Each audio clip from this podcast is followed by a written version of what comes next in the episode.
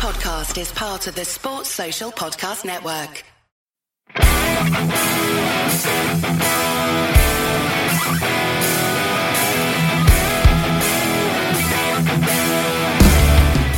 This is the BIH show.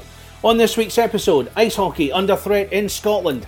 Murrayfield and Braehead are facing closure, but in different circumstances. We speak to Murrayfield Racers director Willie Dunn and Glasgow Clan's chief operating officer Gareth Chalmers about the predicaments facing their clubs.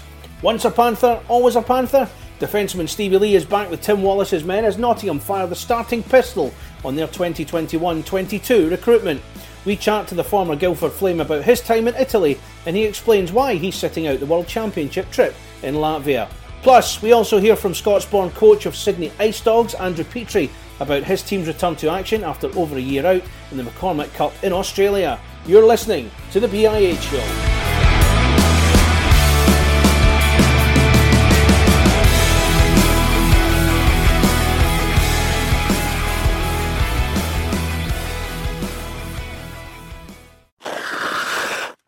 I'm Craig Anderson and welcome to the show. Now, we've decided to spare you the sight of my beardy face, so we've gone all audio from now on in and left YouTube behind so you can listen to us on the go. Check out your podcast provider and keep listening to us. How cool is that? Anyway, we start the show with the big news coming from north of the border, where the possible closure of two rinks in Scotland could be disastrous, not only for the clubs to whom this affects, but the sport of ice hockey in that part of the world. Murrayfield Ice Rink, who are home to SNL side Murrayfield Racers and the junior system, plus Braehead Arena, from where Glasgow Clan and Paisley Pirates play, not to mention junior and recce teams, have very different situations they face, but the outcome could be the same. We'll hear from Glasgow Clan's Gareth Chalmers a little later, but first, we chatted to director of Murrayfield Racers, Willie Dunn, and firstly, he brought us up to date with the situation in Edinburgh. Well, like a, a, number of rinks throughout the country, it closed down uh, last March at the first part of the pandemic, and it never opened um, the between the two peaks of the pandemic, uh, they took a decision at that stage that they still they had quite a bit of work to do, and because of social distancing, they didn't think they could make it work um, at that time. So uh, they didn't open up. Um, of course, the the next peak came just around about December time, and the rinks obviously stayed closed after that. And uh, more recently, they've obviously said that uh, they need quite a substantial amount of, of money to be able to reopen because of um, a number of issues within the rink for it because of it being closed closed. Um, and so at the moment, we, are we're, we're not sure what's going to be happening going forward with the rink. I, know that they are uh, they've applied for money for Sports Scotland, who've set aside two million pounds for ice rinks within Scotland, and um, seven uh, one point seven five of that had been allocated, but Murrayfield didn't t- get any of that allocation at that time, and, and subsequently because of communications between the rink and ourselves, we're aware that uh, they're in negotiations with Sports Scotland to try and secure uh, enough funding so they can get the rink back open again. Now, have things been held up because we've had the Scottish parliamentary elections over the course of the last few weeks as well? Obviously, the MSPs have been out campaigning and, and basically trying to win votes. So, uh, have things been effectively put on hold just now? Um, not really, because this is done through Sports Scotland, which is, um, uh, you know, in the old days you'd call it a quango. It's, it's a self-governing body as such. They get the funding through the Scottish government, and that funding's already been allocated. So they, are obviously taking their time going through the figures and, and, seeing what they can and can't help with, and whether that will be enough for the, the owners of the rink to be able to get the rink back open or not uh, is one question. The other question is social distancing. What effect will that have on the revenue stream for a rink and for ice hockey teams as well? You know, there's there's talk about that kind of being pushed away come June, but indoor sports always seem to be at the last part of, of any changes in legislation. So um, at the moment, I know various rinks in Scotland are open, but they're restricted with the number of people that can have on the ice pad, and, and Murrayfield has huge um, running costs, obviously, and they need to generate as much income as they can. So any uh, restriction on the amount of people that can skate may have an impact on their view of being able to open or not. And I was reading the statement on the, the Murrayfield Racers website about some uh, repairs needing done as well. Can you outline exactly what's needing done there? Well, there's a couple of things. One, there's, there's been a, a brine leak that's um, uh, occurred during the, the, the lockdown. Now there's something like know, 10 miles of pipes, plastic piping, and there's a leak somewhere in it. I know they've applied to their insurance company to, to fund that or not, but they don't. I'm not sure if they know the outcome of that. There's other things like they were they were doing the boards, um, and there's general maintenance that you would do every three years. Murrayfield Ice Rink would close down to do repairs. Of course, those repairs are funded by their income on the previous three years. Now they've lost 18 months worth of income, so won't have the money there to actually do any repairs and maintenance that you would do every three years. So that has a big impact on how much it's going to cost them and where the money comes from to be able to actually do it. So they, have not got their troubles to seek, but we hope that um, you know Sport Scotland and others will, will see sense and see the value of the ice rink, not just for, for hockey. I know people who listen to this is that's what they, they, they are interested in, but all ice sports and also the, just the general well-being and health of people in Edinburgh who enjoy going to Murrayfield skating. And as somebody said to me the other day, that it's a rite of passage as a youth being brought up in Edinburgh that you go to Murrayfield ice rink and go to the the, the discos at some stage and, and, and meet a girl or a boy and, and you know and have a good time and, and that's what uh, everybody remembers fondly about Murrayfield Ice Rink whether it's the old racers capitals or the new racers or whatever people all have good memories of Murrayfield Ice Rink and what we need to do is try and do everything we can to make sure it reopens again. Now, you mentioned that the collective £2 million, which was allocated by Sport Scotland and the Scottish Government, which would mean I think it works out somewhere, I mean, my figures could be off here, somewhere between 200 and 250k for each rink, give or take, depending on what each facility mm-hmm. needs, of course. Is it fair to say Murrayfield are seeking more than, than that kind of allocation? Um, I'm, I'm, not 100% sure. I wouldn't be surprised uh, if they were. Um, I mean, £250,000 to you and me is a hell of a lot of money, but when you're running an ice rink that size and, and just an income basis, they've probably lost twice that with the amount of people that would normally skate and the, the ice hockey and the money through the cafeterias and the bar and all the rest of it. So it wouldn't surprise me if they were going to try and get more money out of it because it is a COVID impact fund and COVID's had a huge impact on their income by being closed for over a year now. So I, I wouldn't be surprised if they were seeking more money than that to be able to do the repairs to the to the rink. And it's important to stress these weren't repairs that were needing done prior to the COVID. These are ones that have, have came up or are going to be done through normal maintenance that they don't have the revenue stream to fund. Now, you and I spoke back in October, and again highlighting that the financial situation at, at Murrayfield Ice Rink. We've seen the fans banding together, petitions were being pushed out left, right, and centre. Are we seeing more of that again? Yeah, I think you will see that. One of the problems is you know, there's been a lack of communication since October to now uh, from the rank, and that's one thing I would criticise them for is, is the lack of communication. Now there's some more meat on the bones. It's still quite vague about exactly what needs to be done and how it should be done, and more clarity is, is required from both Sport Scotland and from the rink to see is there a gap? Can we do something uh, in terms of fundraising? Can we get funding elsewhere? Is there a different type of future for the ice rink planned um, or what you know but at the moment it's kind of the, the communication that came from the rink was should say suitably vague. It explains some of the huge issues that they have but it's still left very much in the court of sport scotland to come back and say this is how much and this is why we're giving you this and, and this is what you need to do. And there's also changing legislation for all ice rinks, not just Murrayfield, on you know air quality and airflow and all the rest of it that, needs to be complied with because of COVID. Um, but at the moment, you know, I think with a fair wind, uh, the best will in the world, Murrayfield wouldn't be open again until August anyway. You know, because there is work that needs to be done um, over, and so there's a bit of time there to try and push forward and and fill any gap that may or may not be there. And of course, it's impacted on the kids involved with the junior clubs as well. You're, you're asking parents to basically take them um, elsewhere around the country. Fife is obviously the, the closest venue to, to where you guys are. That, that can only be sustained for so long. Definitely. I mean, it's it's not an exactly an attractive offer to say, "Come on, let's go and uh, learn how to play ice hockey." Where you've got nowhere local to learn to skate, and your your closest training facility is across the Forth Bridge, or, or some instances up in Dundee. That's not sustainable for, for the families, and it's, it's an expensive sport at the best of times, and and there's added extra cost to the parents because they can't all jump in a bus because you're not allowed to, you know. So there's extra cost there for parents and for the club. What we need to make sure is that whatever happens here, there needs to be clarity, and we need to try and get the ice rink open because it's hard enough going to get kids back into ice sports anywhere in Britain after this lockdown. It'll be even harder if Murrayfield closes and there's nothing in the, the you know the, the, whole of the Lothians uh, up until Fife, you know, or, or through to Lanarkshire for anybody who wants to ice skate. That's that's shouldn't be allowed to happen, uh, and there needs to be intervention to make sure that the rink does open up uh, for the sake of everybody. So is it fair to say speed is of the essence then in terms of getting that clarity and knowing maybe what lies ahead? Yeah, definitely. I mean, I think speed has to be the because otherwise, you know, it, the longer something like this goes on, more problems may or may not arise. The, the, the lack of clarity from, from Sport Scotland about what they are going to be able to fund and what they're not going to be able to fund holds back any plan for going forward. So the sooner that can happen, and, and just from my own point of view, from my own team, we'd be signing players at this time uh, of the year. We need to know we're going to be able to have, have a place to play next season. We know that there's issues with Paisley as well, and we're not the only team facing issues just now. But the quicker we can get clarity one way or the other, the, the quicker we can help or, or try and assist or move on if that needs to be. But I, I, pray to God that isn't the case, and I think the people of Edinburgh, um, as you can see in some of the comments in the Edinburgh Evening News story and whatever, are, are rallying round to try and uh, make sure that we have a, a nice venue within the capital.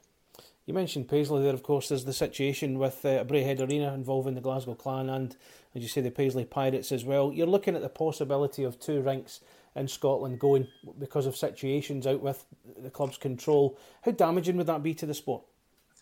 I think it'll be very damaging. I mean, um, if if there's no uh, Glasgow Clan within the elite system, that really puts a lot of pressure on Fife and Dundee and whether it's sustainable for them to remain in the elite league. And and for ourselves, if there was no Murrayfield Racers um, within the SNL and Paisley Pirates, that has a huge dent in there. But more importantly, there's no juniors below that coming through in Edinburgh. You know, and there's uh, no junior. Paisley doesn't have its own juniors, but it's linked with with Lanarkshire, you know, and so there's no players coming through. So that's going to have a huge impact on the future of the of Scottish and UK hockey because there will, there'll be nowhere for these kids to skate either to learn how to skate and learn how to play hockey, and no teams for them to play in, and that's going to have a huge impact going forward. Director of Murrayfield Racers Willie Dunn on the worrying situation in Edinburgh. There are similar concerns along the M8 with Glasgow Clan facing their own fight for survival, but in different circumstances. Intu's financial collapse was well documented, and the arena, which is located next to the shopping centre, was placed in the hands of asset management company Global Mutual. Now, Clan have bid to take over the venue, but there's real fears Global Mutual could sell to another company, which would see the removal of the ice facilities and render the Elite League side homeless and effectively out of business. The club rallied their fans in a public attempt to make Global Mutual aware of what's been going on in Braehead Arena for the last 10 years, and you can read the story on that on the British Ice Hockey website. But a week on since the news broke, Clan's Chief Operating Officer Gareth Chalmers joined us, and I asked him if there's been any movement yet in the fight for the arena. So, since the statement went out last Wednesday, there's been um, there's been no further developments to speak of. Um, obviously, there's a there's a lot of discussion and um, and, and correspondence, negotiation going on behind the scenes, but um, nothing that nothing that I can really give a an update on at the moment. So um, we're still um, obviously still you know keeping our fingers crossed and doing everything we can, and, and hopeful we can get the deal across the line. That's what it's all about. It's a waiting game, isn't it? Everything's in the hands of, of Global Mutual as you, as you try and sort out the, the club's future. Yeah, it is, and that's that's the frustrating part about it. It's um, that that's kind of why it's left us a little bit in limbo and un- unable to plan for a new season. Because um, at, at, the moment, um, obviously, we don't have an ice time agreement with um, with the arena after after the operating company went bankrupt. So um, any any um, you know any drive to, to, to, start selling season tickets or appointing new head coaches had to be put on hold because we we literally don't know what the future holds. Um, and, and we're just relying on um, the outcome of the situation, which um, obviously we've got to stay positive about. Now, there was the call to arms for the, the Purple Army last week, and my goodness, they've delivered the, the amount of posts I've seen on social media, not to mention the, the petition organised by Callie York. Over 7,000 yep. signatures as well. I think even you've been overwhelmed by that.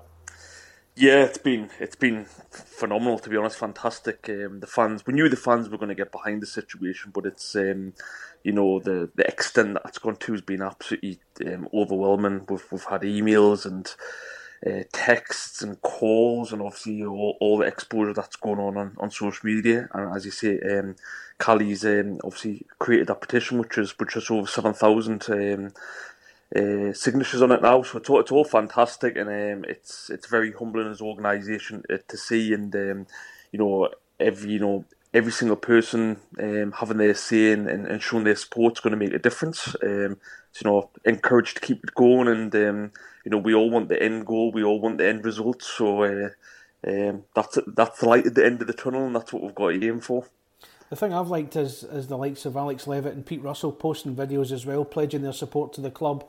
Both men, of yeah. course, having played, uh, in Pete's case, coached the club as well, and it shows you just how much their time meant to them. Yeah, well, uh, you know, I've said this numerous times before. One one thing we're very big on here is, is looking after our players. Um, you know, the you we'll build the organisation around the players. The players are the, the the guys and the people that are going out on the ice every single week to win games. So it's important they're very well looked after. And I think that, you know the majority of guys that have been here have loved it. Um, you know, they feel that the organisation care for them, and that goes a long way. When when you get into situations like this, and, and you know you're battling for your future, that's when you see guys like Alex and, and, and Pete Russell and, and, and Matt Keith step up and support what we're trying to do. And you know they've um, they've got a bit of their history here. They've spent a period of their life here, so um, they've got an, you know they've got an um, invested interest, let's say, in, in seeing the clan do well uh, and and progress in the future and, and, and become more successful. Um, and and that's what that's what the result of, of looking after guys is. You get you get that outcome.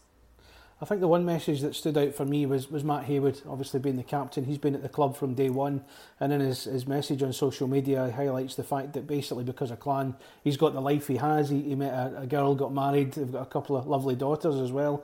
And again, just the, the depth of feeling that the club has within someone like Matt Haywood. Yeah, well, Matt's Matt's the story of the clan, isn't he? Let's be honest. He um, he joined the first year when the, when the club was, was joined. He's been here for the full ten years. and he's seen everything at the club. Uh, so he's you know he's passionate about the area. He's passionate about the, the people. He's passionate about the club. Um, and the statement that he put out was was, was really touching. Um, and you know uh, it's it's it's important that, that that we get that message across, and, and, and Matt certainly delivered that. Now let's talk about you for a minute because this is kind of similar um, in a way to, to what you experienced at Newcastle Vipers. Maybe mm. the, the, circumstances and how it's all came about are maybe a little bit different, but the end game could be the same. Is there any experience you can draw on from what happened there ten years ago? Yeah, it's funny. I've um, I've actually put a lot of comparisons together because obviously we, we hit our arena issues um, about eleven years ago in Newcastle, which resulted in us moving to Whitley Bay for a season. Um, and uh, and obviously now we're in the situation in Braehead. I, you know, I can recall on things that went went on back then. Um, and one thing I will say is like it's you know, I, I think the support that we've we've got off the fan base has been fantastic. Um, uh, you know, rallying that going forward is important. Um, the situation here is very different in Newcastle because, uh, as everybody knows, Newcastle had various different issues, various different hockey clubs. Um, here in Braehead and in Glasgow, this is one of the top organisations in the league. Um, it's one of the best supported organisations in the league. The you know the club, um, the business that's behind the club, uh, the community. Um, outside of that aspect is all this. So it's a totally different situation. Newcastle, you know, this this club's too big to lose. Um, it's very important to the league. It's very important to European ice hockey. So um, uh, yeah, while it's a similar situation, this this situation hopefully will work in our benefit because of the you know the fan base that we've got and, and the city that we're in. So um, there's there's comparisons there, but as I said, I think this is this is a totally different situation here the thing that, I find frustrating when you, you look at it is when you see clubs you know sort of go out of business it's maybe because there's been a bit of financial malpractice things have went wrong somewhere there's no mm. money left for the club but this is you're looking at basically the club being in the hands of a company with maybe little to no understanding of, of what Glasgow Clan are all about and it could just be the swipe of a pen could effectively put the club out of business that must be frustrating as well when you look at it that way Definitely, and, um, and that's one of the most frustrating parts. Is you know we're, we're in the hands of a third party. The future of the club is out of our hands. Um, you know, in the, in the early years um, when the club was formed, you know, the first couple of seasons that the club really lost a lot of money, um, and we've really worked hard to, to develop the business and, and, and move it around the way we want it to be. Um, obviously, it hasn't brought the success that we wanted on the ice, but the, in, in terms of a club, it's very well run. It's you know it's it's you know in terms of um, it, it, breaks even more stews or, or does better, and, and and you don't get to say that about many hockey clubs in this country. So we've got a really good hockey club that we can build on from the future. Um, so we're we're in a perfect situation to go forward and progress in the future. Um, the issue is is is obviously the venue and, and the third party that we're dealing with. Uh, and you know, not being disrespectful or anything, but we're dealing with people who are you know down south, um, probably don't understand a great deal about the sport. Um, don't understand about the clan base, uh, the the the clan and the fan base that we have here. But I also do appreciate that they've got to make some commercial decisions what's uh, for, for, the benefit of the arena and um, and the shopping centre. But um, they've also got to look at the bigger picture of, of you know what we are and what we bring to the community, what we bring to the local area here in Braehead and Renfrew, and um, and you know what would be lost if, if that was taken away from us. And it, you know it wouldn't be fair at, at all. Um, sometimes things aren't, aren't fair enough, but it wouldn't be fair just for them to pull the rug from underneath our feet and uh, I sincerely hope that it doesn't get that that situation. Now, it's worrying times in Scottish ice hockey as a whole because there's a situation in, in Murrayfield and they're, they're still looking for, for government money to help them reopen. I think there's one or two quite um, necessary repairs needed. Willie Dunn is on, on the show and he highlighted the fact that Fife and, and Dundee Stars, this could affect them as well if you lose the, the Glasgow Clan, you know, in terms of their own future in the Elite League. Is that a viewpoint you share? Without a doubt, um, it's each club's got to support each other. Um, ultimately, you know, here in Scotland, the, the reason that elite league hockey is thriving in Scotland is because of, of the professional teams that you've got here. Um, you know, each club has its travelling fans. Um, we all travel in pretty big numbers. Fife to Braehead, um, uh, to Fife. You know, Dundee included in that as well. And then we all we all prop each other up. So um, losing one of the like, you know, we, we, are the biggest club in Scotland. There's no doubt about it, and, and losing us out of the equation would, would certainly damage Dundee and Fife. Um, I, I know for sure that they don't want to lose us, and they, they don't want to see anything happen. Um, so it's in it's in not just our best interest, but the whole of the elite league Scottish clubs and, and, and the whole of the, the sport in Scotland that you know we're around and we're successful and um, and thrive in the future. Now you're doing everything you can do from your point of view. You've galvanised the troops, as it were. Have the Elite League mm. um, offered any kind of support by way of, of helping your cause in this? Of course, we've um, we've kept the Elite League fully up to date with how things are progressing for some time now, and they, have they've offered their support in any way they can. There's obviously there's very little that they can do other than and, and give their opinion and, and support and explain to, to, to people what um, what the outcome of losing the team in Glasgow would be. But um, yep, they'll support us in any way they can to get the end result that we want. So, and every week or two ahead, I mean, it goes without saying you're, going to be hopeful of a positive result. But have you ever have you contemplated the, the worst case scenario? Yeah, you've got to you've got to keep the worst case scenario in the back of your head, and, and, and you know plan and adjust to the situation that could could could could be the outcomes. But um, you know, we're, we're staying positive at the moment. We've, we believe we've got a very good bid, um, a very good proposal on the table to them. Um, you know, the bigger picture is there. We believe we can take the arena to the next level as um, as a venue and as a business. And um, you know, we're confident, quite confident that um, when Global Mutual look at the bigger picture and understand what what, what they're dealing with here, um, you know, we're, we're still confident that we can, we can come out on top and and and get the end result.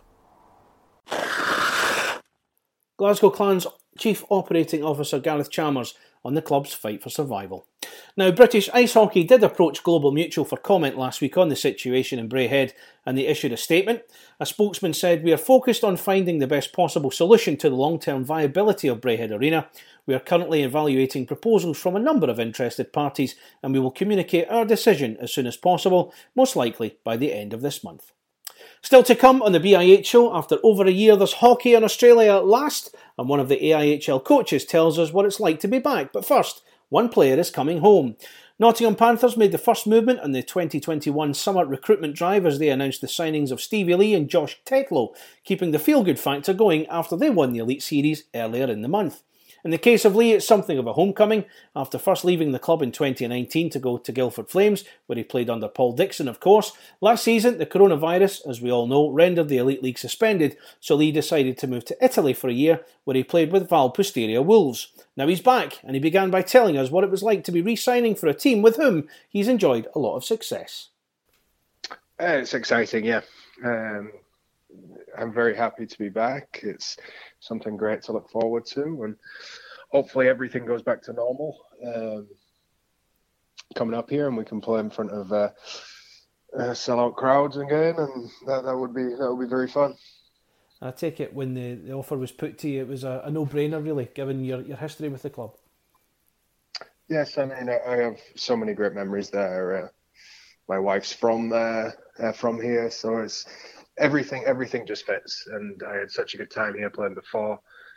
Yeah, and great organisation, great fan base, always pushing for trophies and stuff like that, which is which is good. And I'm excited to be back and be a part of it again. I'm glad you mentioned trophies. Of course, Panthers are just fresh off that Elite Series success. Did you watch that? What did you make of it? Uh, I, I, didn't get a chance to watch any of the games, but I, I, thought it was a great idea. I mean, I did actually watch the, the draft and everything, and I think the league did such a good job of uh, getting hockey going again in, in this country. And I mean, there's so many guidelines and stuff that everybody has to adhere to at the moment, and just to see hockey back in the UK was uh, was fantastic. I know there was um, there was some series in the leagues below and stuff like that, which was great as well. Like it, as long as players are playing, I think that's the most important thing. Now, speaking of players playing, you've just come back from Italy. Well, I say just come back. I think you've been back a wee while now. You were playing for Val Pusteria or Val Pustertal, as they're known. How much did you enjoy that experience over there? Yes, I did. It was it was different. I mean, uh, adjustment, different language, uh, different country, different way of life, stuff like that. But it was it was something that uh, me and my family we all enjoyed a, a, great deal. And the place where we was at was uh, was lovely too. And then uh, the hockey side of it, again, I was just uh, I was grateful to be playing. How did you find it over there in terms of the, the standard of hockey? Was it any different to, to, what you've been used to in your career here in the UK? Yeah, I, I don't think it's uh, it's not as physical. Um, the import limits are, I think it runs on a point system there. I'm not sure how it works exactly, but there's, I think most teams have at most five imports on each team, and the rest is Italian, so a lot younger players as well. What have you? What's the biggest thing you've taken from the experience of, of playing in Italy for a season?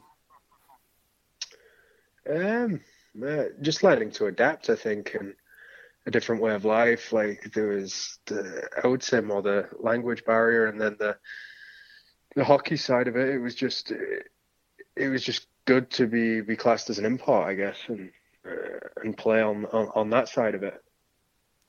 Does it give you a different perspective of the game when you play in a different country and experience a different culture? I think it's just a different different style of hockey. I mean, it's uh, like I said before, it, it was not as physical. It was uh, it was it was still fast. Um, it was very different to to the league that I played in in the UK, the Elite League, and uh, I think it was still, I mean, it was a good standard. It was competitive hockey, and uh, again, I was just, I was very grateful to be able to play a full season. Now, of course, you were knocked out of the playoffs in the semi-finals. It was Ritten Sport that, that beat you. I think you've got previous with Ritten Sport looking back at the, the Continental Cup. So what was it like to play in a playoff series like that over there? Uh, so that was the that was the Italian want to say it was around January time, something mm, like that. Yeah. Um, but yeah, it, it, was a it was a it was a very different different aspect. I mean, we won the we won the first game and, and came back and lost the lost the second and and then the third, but.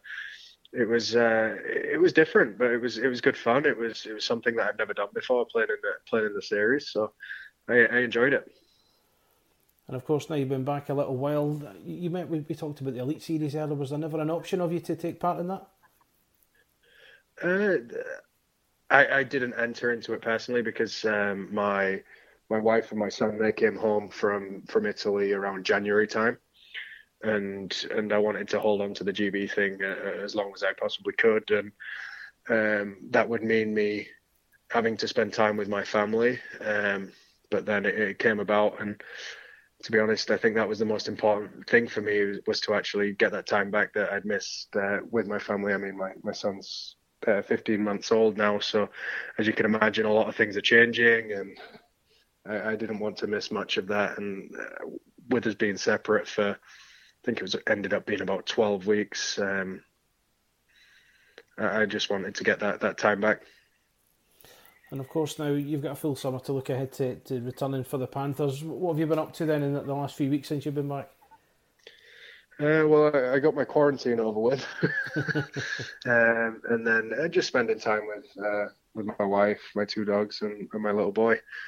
Um, been been fixing up the garden. Hopefully, we get the weather for it, but, but, but we shall see.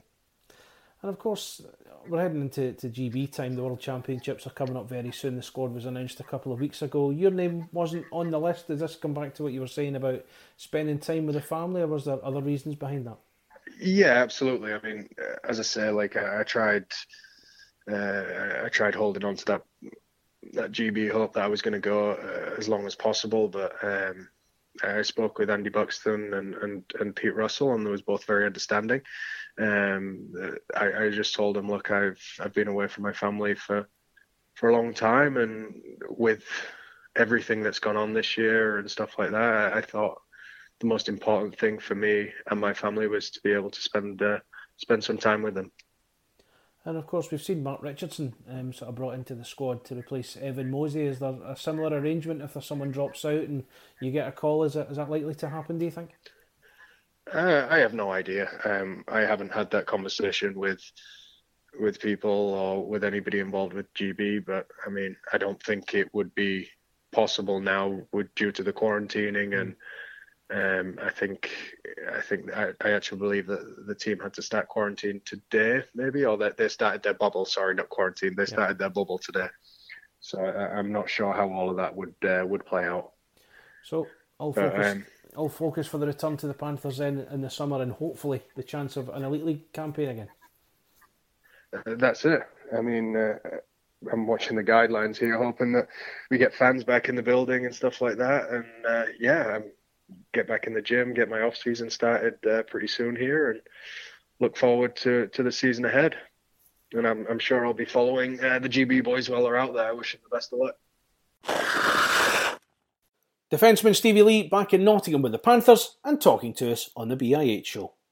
My final guest this week takes us all the way around to the other side of the world, and in Australia, their season has been cancelled for a second campaign in a row, with the 2021 campaign joining the 2021 in the history books in the not played column. Last week, the first games played in just over a year took place as Sydney Ice Dogs beat Canberra Brave, losing 6 1, but a huge step in bringing the sport back in the country. Behind the bench for the Ice Dogs is coach Andrew Petrie, their Scottish born coach, born in Greenock, and he moved to Australia at the age of seven, where he's carved out a career for himself there. Anyway, he and his team returned to action in the McCormack Cup last Saturday, a three team tournament designed to help get the sport going again after such a long layoff. And as you can hear, he's glad to be back. Yeah, it was great. Um, we're in a new building as well, and uh, we managed to. Uh, get reasonably close to a sellout under the, the COVID restriction conditions. So all in all, a successful evening. Other than the scoreline, we got uh, yeah we got our backsides handed to us. and it's the McCormack Cup you're playing in. You played Canberra Brave at the weekend, as you mentioned. You, you lost six one. And again, the same problems continue. You, you're unable to get a full season going, so this is just a way of at least getting you back in action. Yeah, a, a bunch of the, the governors in the local geography here um, just put our heads together and a series of conversations ensued, uh, you know, so that we could put something together just to get our guys back on the ice and playing and, and, and have some kind of a product to be able to present to the fans who've been starved of decent hockey for, for a long, long time. So, how long did it take to get all this put in place then? Um, I, I don't know how to quantify it in terms of hours or anything, but you know, the, the, there was three or four people heavily involved from the beginning. Um, probably took us about six or seven weeks of back and forth and Zoom calls and, and uh, you know phone tag. Um, but yeah, it's up and running. And of course, you've had to put your, your COVID restrictions in place as well. How have you found putting that together and, and obviously working within those guidelines? Yeah, and it, we almost we thought we were going to get derailed because um, the Friday before the opening weekend there was a new uh, case here in Sydney that led to a couple of um, you know re- the revisit of a few of those tighter restrictions, masks and stuff, we were a little bit nervous that the indoor sports was going to be next, and uh, unfortunately, it didn't happen. Um, but you know, there's there's some reasonably sensible approaches taken. We can sell out the building in terms of all the seats. We just can't have standing room. Um, but uh, that you know that means we can get. I think it's just over 450 people into the building. Now, like here in the UK, we've been playing some short tournaments just to keep things going. Explain a bit about the format here. It's yourselves, Sydney Ice Dogs, Canberra Brave. Who else is involved? Uh, the Newcastle North Stars, the uh, Ice Dogs, and the Canberra Brave are the three teams. We did have the the other team from Sydney was involved in the early conversation, um, and they pulled out because um, essentially they just weren't confident they were going to be able to field a team every week. Uh, they weren't going to be able to have enough guys. There's there's some local kind of tier two competitions that have taken a lot of their guys uh, away, um, and those those competitions typically don't get fans, um, so they don't have uh, they're not restricted by COVID in the same way that we were going to be. So, how long is this tournament being played then? Is this over a short time, and then will you look at maybe doing something else later in the year? Yeah, it's going to run. I think uh, as the calendar would predict us, probably about three and a half months. Um, it's going to be a 16 game season between the three teams. Um, and uh, then we'll have a playoff format that we haven't actually locked in just yet. Uh, we want to see if we can ease the COVID restrictions and, and maybe do something a little bit more glamorous um, than what we're uh, you know the, what we're currently doing. But we're also talking to a couple of the other teams around the country about some exhibi- exhibition series here and there. You know, maybe a home and home. We go to them, they come to us, kind of thing, uh, if COVID permits. And we've got some blank weekends throughout the, the McCormack Cup season to, to hopefully fill with those games. But what's it like though having fans back in the building again? A sure sign that things are hopefully starting to improve all over the world. Yeah, look, it felt normal. I'll be honest. Um, my my view obviously is from across the sheet uh, on the bench um, with the boys, but you know you look across the ice and there's a full stand and, and everyone's cheering and yelling and um, it felt normal. And, and, to be honest with you, it was like coming home. Um, and for a period and a half, it was it was competitive as well. To the to the score sort of got away from us. So it, it really it was almost like COVID didn't happen. Now, I want to ask about your recruitment side of it. We've had a competition here recently, the Elite Series, where there was only four teams from the 10 in the Elite League playing, but they were taking players from the other teams that weren't playing to be part of their team. Have you done something similar in Australia with the, the three teams involved, where you've been able to, to pick from the other sides? No, we kind of we made a deal with each other that we wouldn't do that. Um, you know, there's a lot of um, I don't even know you know, the, people are clinging to their, their playing rosters in, in, as much as they can. They want to keep people engaged with their own clubs. Um, but uh, it wasn't like we were told we couldn't do it. We just sort of, the three of us put our heads together and said, you know, we won't go and pick the carcasses of the other teams that aren't able to play. It just didn't feel like the right thing to do. Um, so what we've all done um, is we've we've taken the opportunity to blood, a, you know, between four and eight juniors, sort of 17 and 18 year old kids who are almost at that AIHL level, but not quite. Um, and we're you know we're involving them heavily in our training programs. And and uh, you know my guys uh, my young kids got a ton of ice. We, we basically ran three lines in rotation uh, except for special teams. So um, you know it was nice to see the young kids coming off the ice looking like they'd uh, they'd had a, a, big out you know covered in sweat and obviously had contributed and of course it's an opportunity as well isn't it not only to, to look at these guys but look at your team when, when you maybe plan a bit further ahead as well and, and see where they are in terms of fitness yeah, absolutely. Um, fitness has been a challenge because we've only been able to practice once a week. Um, obviously, uh, people involved in hockey understand that there's numerous challenges that that presents, but um, the guys have been pretty responsible in terms of their off ice fitness and remembering that. You know, my entire roster, they all have full time jobs or they're all full time students. There's um, nothing in between. So these guys are finding extra time outside of their work hours to, to put in the effort and get themselves up to match readiness. So since I spoke to you last year, what has it been like over the, the last year in trying to get something like this going? Were you looking at maybe starting the season a bit later in the year? Did that ever transpire in terms of getting something down, or did just nothing happen at all? Oh, we had conversation after conversation, mate. It was um, there were lots of ideas put forward, and, and then in the end, just because of the size of the country, right? It's um, you know, we we fly to Perth to play, and that's we travel over all. The, you know, that's like going from uh, Boston to Los Angeles, or you know, New York to LA. It's it's across the, the whole continent, so there's restrictions at every border. We just logistically we weren't going to be able to do it, um, and all of the individual states can close their borders. Um, you know, in and of their own decision making process. It's not a national decision, um, so you know, you could have, it would have been quite possible for us to fly into Perth on a Saturday morning to play a couple of games. Then WA goes into lockdown and we, we could end up staying there in quarantine for two weeks. Guys would be losing their jobs and, you know, missing exams. And we just couldn't take the risk. But of course, for you, it's nice to be back behind the bench and, and being in amongst it again. That's the main thing. Yeah, and I've, I've really enjoyed the. You know, we, we had uh, the weekly practices here for eleven weeks. Um, it was nice to see the progress and you know just see the guys. Uh, you know, refamiliarise themselves with their love of the game. It, has been an enjoyable journey from that perspective. Um, I'd still be feeling pretty good about it if we'd come out of uh, Saturday with a win instead of getting spanked. But um, it, it, look, it has been. There's nothing but positives. We're back playing hockey. There's people in the in the building screaming and yelling for their favourite players and their favourite teams, and and that's got to be a good thing. Sydney Ice Dogs coach Andrew Petrie, my final guest this week on the BIH show. Before we go, we want to tell you all about some new sponsorship opportunities with British Ice Hockey, and we'd love to hear from you if you'd be interested in coming on board with us. For further information, please drop us an email to news at britishicehockey.co.uk. That's news at britishicehockey.co.uk. And among other things, you could hear your company's name on the BIH show. How good would that be?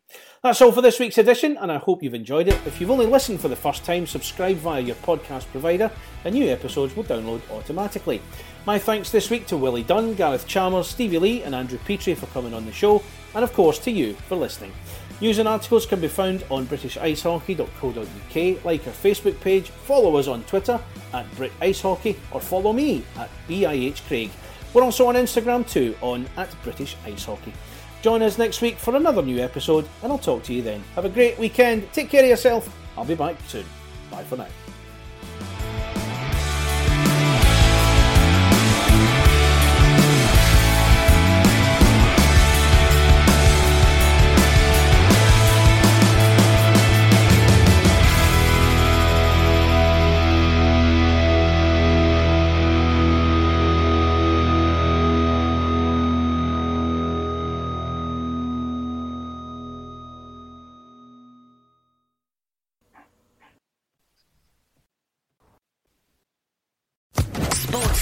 Podcast Network.